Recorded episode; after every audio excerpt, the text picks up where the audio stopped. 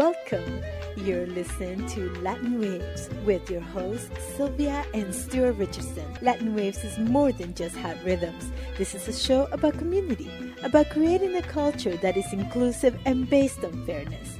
Because everyone deserves dignity, respect, and has something to contribute.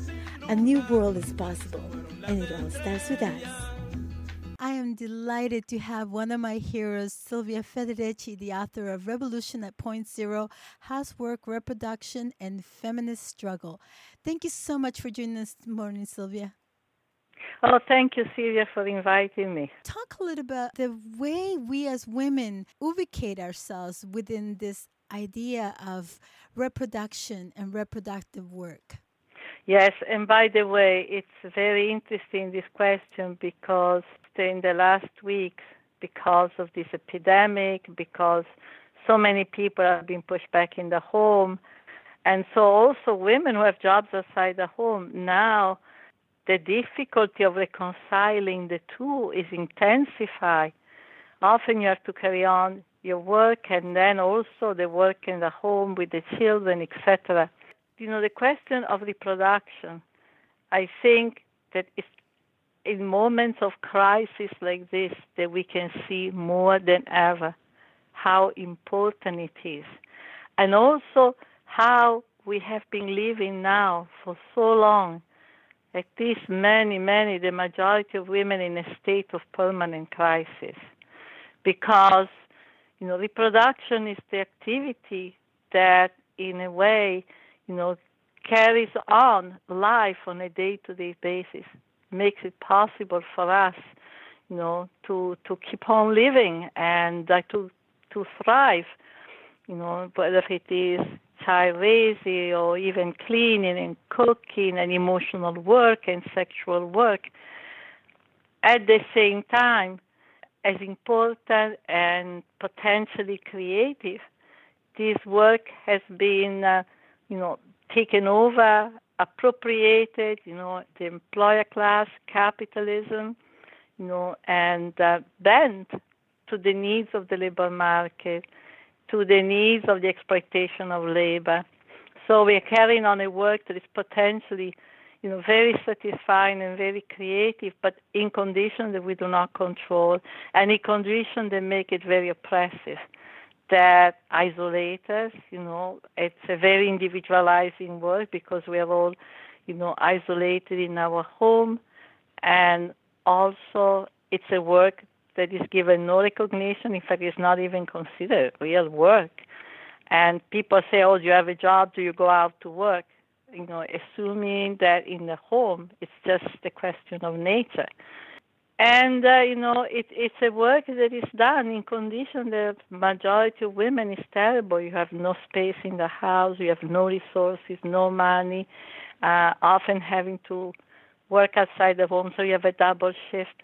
I believe that it's very very important know, particularly for the feminist movement when we think of changing the society when we think of social change and particularly in situations like now that make it very, very clear that we need a, a social change because this epidemic is bringing to light, is revealing all the contradictions, all the crises with which we live on a day to day basis, whether it is housing, for example. You know, we are told to do social distancing, and most people, because of the high cost of rent, you know, are living crammed in apartments where you cannot have any social distances. And uh, the lack of resources, the fact that we have to rely on food that is probably full of pesticides. Agriculture has been so industrialized. crop making crops, food crops, is now a, an industrial process. You know, so we are eating pesticides, herbicides. So all of that it's making, for example, going shopping. I experience all the time, and I don't even have children. You know, you don't know if what you're buying is transgenic, how it has been cultivated, and also, you know, what happened to the workers who made those crops. You now buy crops that have been produced hundreds and hundreds of miles away, and you don't know how much blood has gone into their production. So I think that we need a really a major restructuring of the logic that is governing this society, which is a logic that devalues reproduction work, and because it really devalues people's life. It really devalues people's life and only care for what they call the real economy. Really care for you know individual wealth accumulation, corporate power, the whole capitalist accumulation of wealth. And this is why life for so many people, you know, has become so miserable. Even before this now pandemic, I've been living in a state of constant crisis. You know, you have fires in the forest, half of the world is burning, and because they're making space for raising more cattle. You know, you have an epidemic of cancer. Look at the cancer statistic every year in the United States. Far, far, far, far more than those who are dying you know, of coronavirus. Cancer has become now an epidemic. You hardly have anybody who doesn't have a friend who doesn't have gone, you know, through the experience of having a cancer. And this is because what we eat is so contaminated, so polluted. You know, we eat meat from animals that have been packed in the thousand, and so every day are full of pathogens. Then they have to be given antibiotics you know, so that the meat does not kill us immediately, but in the end it kills us through the cancers that are now multiplying like a real epidemic, but nobody talks about it because you cannot touch the, the meat industry. Like nobody talks about the deforestation that is also contributing to climate change. So the animals are moving from one area to the other and they are communicating diseases that before they were not. Nobody's talking about the agriculture that now is full of pesticides and, you know, carried on with fumigation, etc., which also is contributing to destroy our immunity system. So I think what this epidemic is bringing to light, it's really the reproduction crisis that we have been you know, and at the at the very core of this reproduction crisis is the devaluation, which has been a devaluation of women's life, because the devaluation of reproduction since women have been, at least in the history of capitalism, have been really the main such reproductive work. Now many women have jobs outside the home, and since the 80s also, because so many women have also gone out to work you know, there's been a lot of, you know, the organization of importing labor, you know, women, migrant workers coming to do domestic work, you know, from countries that have been impoverished. So the women, women many times don't have an alternative but to migrate to give a better future to their children. But whoever is performing this work, this work is essential. Yes. So we're talking about the essential economy, essential work it's very interesting that nobody talks about the work that is going on into the home as essential work as well. And of course, women are the essential worker, whether it is the nurses, whether it is you know the the people who are cultivating food, or whether it is the people who are providing reproduction in the home. It's really the women have been at the center of this crisis, and so my view is that it, it's hopefully we will be able to turn the table and turn this crisis into a moment of education, into a moment of consciousness raising, to the conclusion that we really have to reorganize reproduction and reorganize the logic, reorganize and change qualitatively, drastically the logic that is governing the function of this system. One of the gifts you have given us um, as a collective is a very clear and a very succinct description of what the system we live under is. You know, I, and I love that you talk about how capitalism has been portrayed to us as a necessary evil this idea that it was a natural process that liberated workers from the, the tyranny of labor. And, yeah and, quite and, the contrary. And so I wonder if you could talk about how not only it is the country, but how the capitalist system, just like colonization, has become normalized in our society, and it has just become this way of being where valorization of human life comes out of the ability to be exploited to produce for um, for the capitalist system. That's so central because when I say the capitalism is not progress, promise of actually improving the condition of humanity and uh, also eliminating the most brutal forms of work, you can actually see there is a complete historical lie, and you can see from the history of capitalism, which begins with slavery begins with the expropriation of the peasantry from the land in Europe, and it begins with the enslavement of millions of millions of people. And not only, and that enslavement have lasted for three centuries, way beyond the beginning of capitalism. You could say, oh, well, it was an accident. No, it was not an accident because it lasted into the 19th century, the century of enlightenment the century of the so-called democratic revolution, the French Revolution, equality, fraternity, there was slavery. Actually, those who made the French Revolution, you know, were people who had gained so much power. There's a beautiful book by C.L.R. James, The Black Jacobins, that documents all of this, showing that the protagonists of the French Revolution were in fact the French you know, business people who had enriched themselves through the slave trade and they had gained so much economic power that they could defy, you know, the aristocracy. And then the whole history through the 19th century and 20th century is an history of colonization, is a history of the most brutal, brutal forms of exploitation. In the Congo, the rubber industry, the rubber industry that was the center of the auto industry, they would cut the hands and cut the arms, you know, of the workers in the Congo, and thousands and thousands died if they were not sufficiently productive.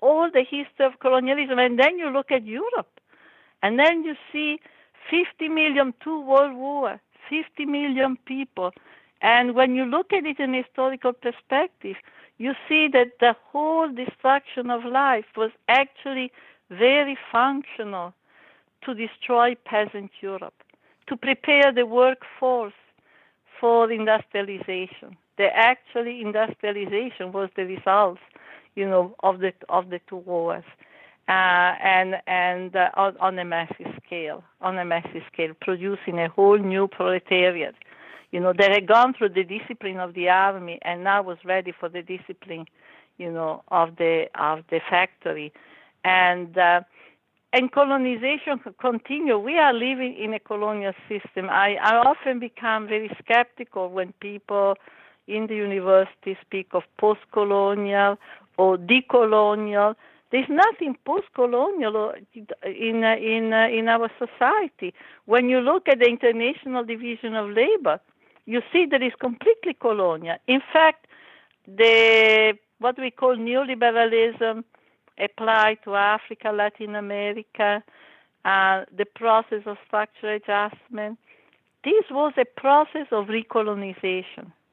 And we have to see the colonialism, like capitalist production in general, as never the same form. Of course, it changes depending on the different changes of capitalist production and the labor market. But when you look at, you know, colonialism today, you know, countries in Africa, they might not have the British or the French flag on the top of their government building. But all the economy, all their social structuring, it's completely depending on the international monetary system and it's completely dependent on the decision of the World Bank and the IMF. They don't have any autonomy, and even if they have a kind of, you know, uh, perfunctory uh, presence at the United Nations, they always vote to, you know, with the, the block where their money is coming from. So, uh, and we see the division of labor. I mean, who is doing the, the most unpaid, precarious, dangerous, unrecognized, and vulnerable jobs in American society or in Europe for that matter. You know, it's people from Latin America, it's people from Asia, the Caribbean island. I mean, we only have a colonial organization of the division of labor. We are going to go from the catastrophe of the pandemic to the catastrophe of a lot of people having no money, no job, no security, and nobody is going to face this in a more brutal way. The immigrant people, you know, on top of it, have to be afraid of going to a hospital because of of ICE and be afraid of being deported. The cruelty of this system, there's no words to describe it. And I always feel very, uh, very cynical and suspicious when I hear all this concern about, you know, our health care. The concern, I think, is for something else, because much of the suffering that is we are experiencing today is the result of, of policies that were very consciously implemented. The lack of preparation, for instance, was not, you know, a, a, an accident, was not an oversight, right? But there was a decision, for instance, not to invest in certain services and invest in others, not to invest in what was most important to people reproduction, and so that we could be prepared in front of an emergency, but to invest in what would be, you know, most profitable. You know, people think uh, the capitalist system is necessary now, is part of our lives, and we have to do whatever to keep it afloat. So we've seen multiple crises where governments are forced to donate their GDP, their entire growth production. Oh, yeah. And how we saw how in 2008, Obama, who ha- everybody has hailed as being almost saintly, uh, gave the entire the entire wealth of the United States to the bankers. So um, I'm I'm curious as to where you see this because we've never recovered from that so-called crisis, and so this little um, this pause that has been imposed has of course had some benefit in that we are seeing who the essential workers are you know the women who produce all the services the women who are in the homes cooking nonstop today and and also the nurses the doctors the people serving food. But we also see how this pause is is causing a lot of the small entrepreneurs out of business. And what happens yes. usually after a downturn is the the bankers, the people with wealth come in like vultures, you know, and they take everything that goes into foreclosure, right? So what I'm looking at is a world that we may wake up, you know, 2 months or 3 months into uh, after we so call it safe to go out again, into a world where more uh, capitalist concentration has occurred. Capitalism has learned to use, uh, you know, crisis and to produce crisis when they need them, to use them and to produce them in order to restructure itself. You know, in the 30s, Schumpeter was a famous economist. He spoke of creative destruction. The capitalism has to go through a period of creative destruction, which is period in which they somehow cut the dry branches from their trees. You know, they, they restructure in a way of eliminating all those jobs and, and, and activities that are not profitable any longer because they're facing, you know, they're moving to a new phase. And so there's no question, and we already see the, the outline, you know, the outline, first of all, the major, a new transfer of wealth from below, you know, to the top. You know, the famous help as usual, as in 2008, is actually helping the bank and the big company, the corporation, and not the small shops that are waiting there like, you know, the parched land is waiting for the rain because they know that if the help doesn't come at any time, they are going to shut down. And I think that's what they want. They want to really do away with a lot of small business so that there will be the hegemony of the corporation, the big chain, chain of food. We already see the trend, and that's going to accelerate. And also the organization of work. Already, and not only in the United States. I mean, I was talking to my sister this morning who is in Italy, and she was saying that in Italy too, now they are saying that a lot of the classroom for the future, not not just uh, during the epidemic, are going to be online because this is going to be so much cheap. So the whole experience you know, maybe the the classroom experience will be reserved to a few to the happy few, you know, those who can afford to go to certain universities. But more and more, particularly at the so-called lower level, take of the community colleges. So we can already see the outline how they're going. Um, the bigger question is, you know, that uh, the the the kind of catastrophe that we can already foresee adding up to the health crisis, you know, in terms of people's lives, you know, it's there is somehow also a product of the fact that that for some time now the capitalist class has been complaining that their rates of profit are not high enough. And this is something that has been going on, and I believe that much of the restructuring that is going to take place will also be done from this point of view. For the last 30 years, you know, the international international capital has really put the world, turned the world upside down. You know, neoliberalism has forced government to disinvest in some of the most essential services and programs that people have, you know, and these across the globe. They have imposed the most brutal austerity program, monetary devaluation. Nevertheless, they are complaining that their rate of profit is not high enough. And it, one of the of the way that it has manifested itself is that the interest rate on money on you know when you go has dropped to zero which is an anomaly because normally in the last century it's been three to four point percent. Now it's zero which means that actually there's been before before the epidemic there's been a reluctance to invest. And that reluctance is connected to the perception that the profit rate is not high enough. So when we look historically how you know capitalism has tried to adjust the profit rate to what they consider important, that means the application of even more brutal forms of exploitation. So in Latin America, I, I, I grew up during the war times and uh, the dirty yeah. wars of the 80s.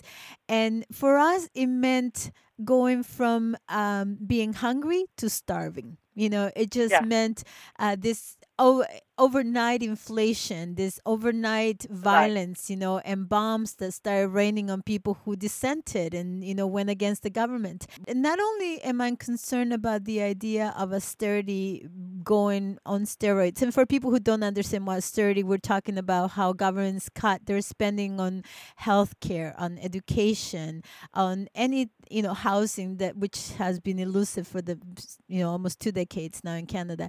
I, I'm also concerned about this idea of imposing massive vaccination, of forcing people uh, into uh, isolation, because for social movements, our immunity has always been community. You know, for us in Latin right. America, absolutely. Our, oh yes.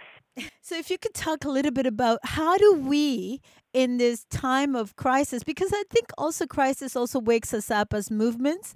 You know, yeah. we we eh, this is also vitamins for us because it's not just the capitalist system that gets reinforced by this. The people who also see, you know, the the sand shifting beneath our feet, we we get motivated. You know, the stressful moments Absolutely. is actually what mo- move Absolutely. us. You know, and it's very good because I think what we're already seeing on two levels and this, in fact, is the hope. Because, in fact, I was I was going to say before, in conclusion to my point, was I, I think it's very, very important. As in fact, you know, we are responding to the crisis, and the response is already very, very strong. But as we are responding, I think it's very important to respond in a way that doesn't look at the crisis as something that is temporary, so that we have to deal with this crisis so that we go back to something. Because in reality, when you look, I was making a connection between what is happening now and this whole story of you know capitalist complaint about the rate of profit. To say that we should not delude ourselves that things are going to improve on unless there is a major, major mobilization. That in fact that we are going to go back and there is a good slogan now, you know, let's not talk about going back to normality because normality was the problem. Normality was already a problem. So it's very important to look at responding now, for instance, all the all the forms of mutual aid, which is really fantastic, what is happening. You know, people bringing food, people bringing, you know, masks and, and, and helping and the support for nurses, but also looking at the future and see that we have to create communitarian forms of reproduction more communitarian, and we have to struggle to gain the resources to make that possible. That the way our reproduction has been organized, and this is a theme that has been very central to my work, and, and it's been inspired by what I've seen mostly in Latin America, because people have gone through so many crises crises that have really raised the you know question of life and death. And I think they have understood that except through communitarian work and communitarian forms of reproduction, they had no chance to survive. And so when you go to Latin America today, you already see the beginning of a whole set of structures that are not only make, enabling people to survive, but they also give you the sense of a new society. They give you the sense of another concept of life, that this this life of competition, starvation, exploitation, selfishness, and and and breaking down human relation. I mean, because you know now we are all you know secluded, or many of us, in our homes, uh, certainly in our homes. Uh, but at the same time, this is a way in which capitalism wants to organize our life to separate us from each other. And I think in Latin America, a lot of people have understood that no, that it is through collective organizing, it's through collective labor, placing our reproduction in common, like the, you know, the collective kitchens, for instance, the all the things for the children. If the committee to ensure the children have a glass of milk every day, el merendero, the, the, the public garden. I've met women who organize a whole community in uh, in uh, Buenos Aires, in uh, in a very very popular area where there's no social services, and they did that after so many people died of dengue fever, and they realized that my God, the reason people are dying is because the conditions of reproduction are horrible. And they began to work collectively with a really, really very impressive result. That's beautiful. Thank you so much for being with us. My guest is Dr. Silvia Federici. She is the author of Revolution at Point Zero Housework, Reproduction, and Feminist Struggle. Thank you again for being Thank with you, us. Thank you, Sylvia. Thank you very much. We've come to the end of our show, Latin Waves. Latin Waves is an internationally syndicated weekly program made available through campus and community stations and available out to the world at www.latinwavesmedia.com.